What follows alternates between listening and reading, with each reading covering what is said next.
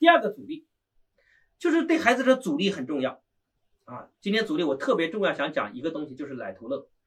一九九五年，美国国务卿叫布热津斯基，在美国啊，云集了世界五百位政治和经济精英，这里面包括撒切尔夫人这种这种人。然后他们共同在一起开个会，什么会呢？就是研究一下现在这个社会啊，资本主义国家这个阶层固化很严重，底层人动不动就捣乱，那高层的财富和地位没有安全感，那怎么样才可以让这些底层人很好的被我们统治呢？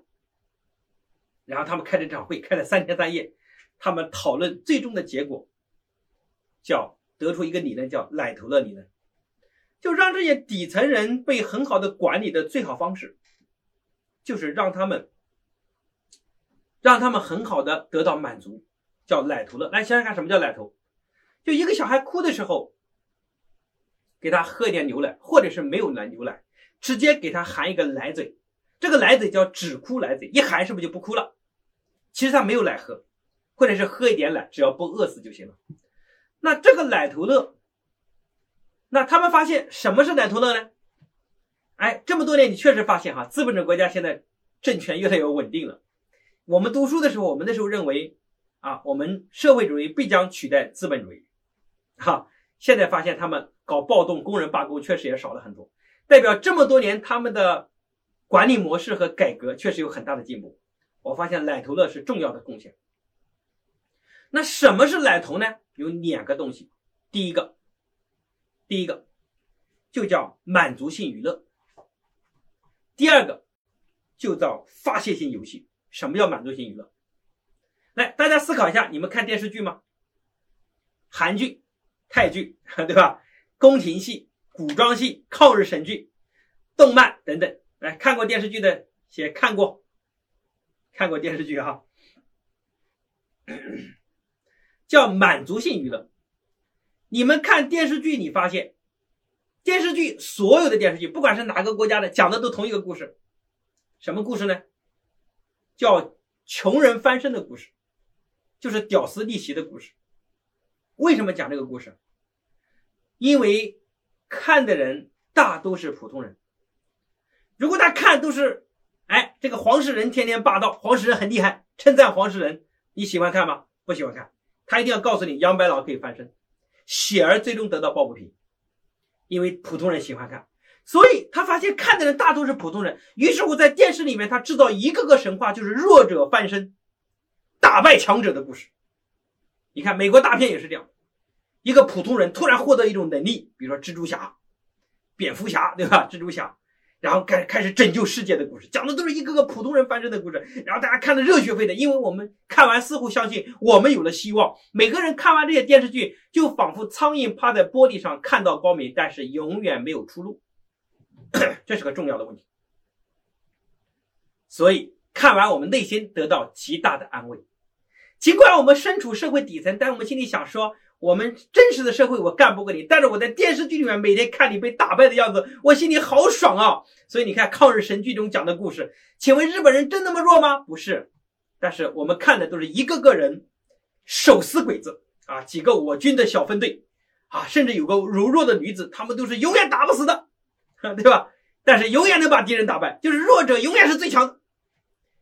真实的社会不是这样的，真实的世界永远是弱肉强食的。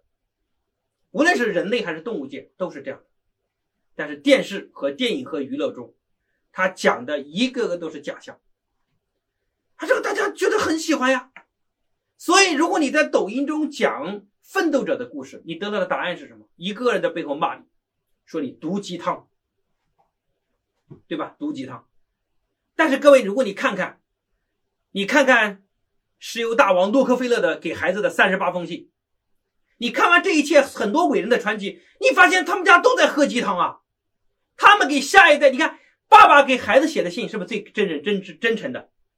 你看讲的都是励志啊，都是勇敢啊，都是要拼搏，都是要奋斗啊，全是毒鸡汤吗？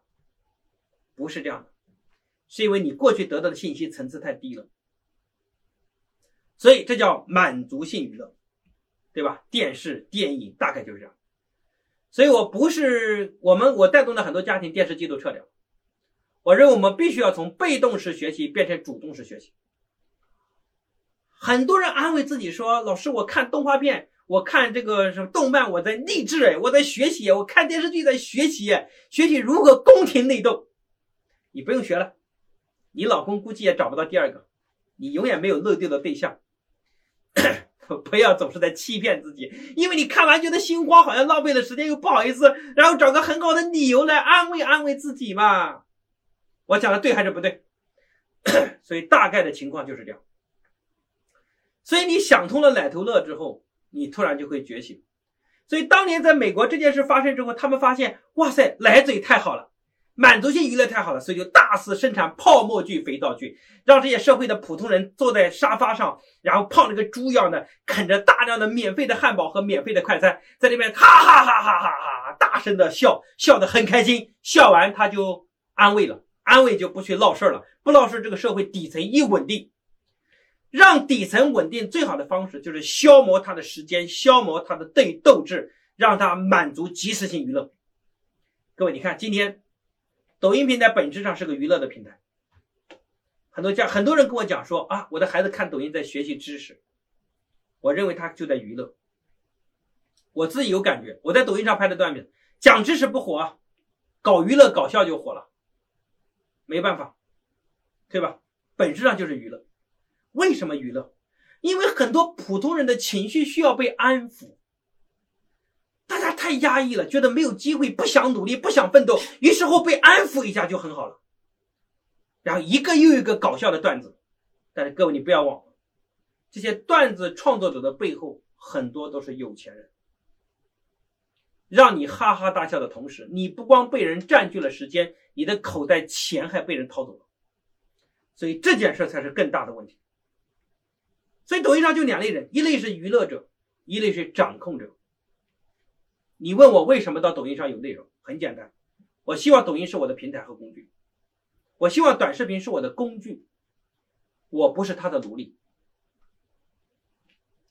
我讲的对吧？我希望我能掌控这一切，所以呢，这是奶头乐啊。今天因为时间关系啊，我只讲一个啊，就是下次我给各位讲游戏，讲发泄性游戏。确实，游戏也是个大问题，也是很多家长困惑的问题。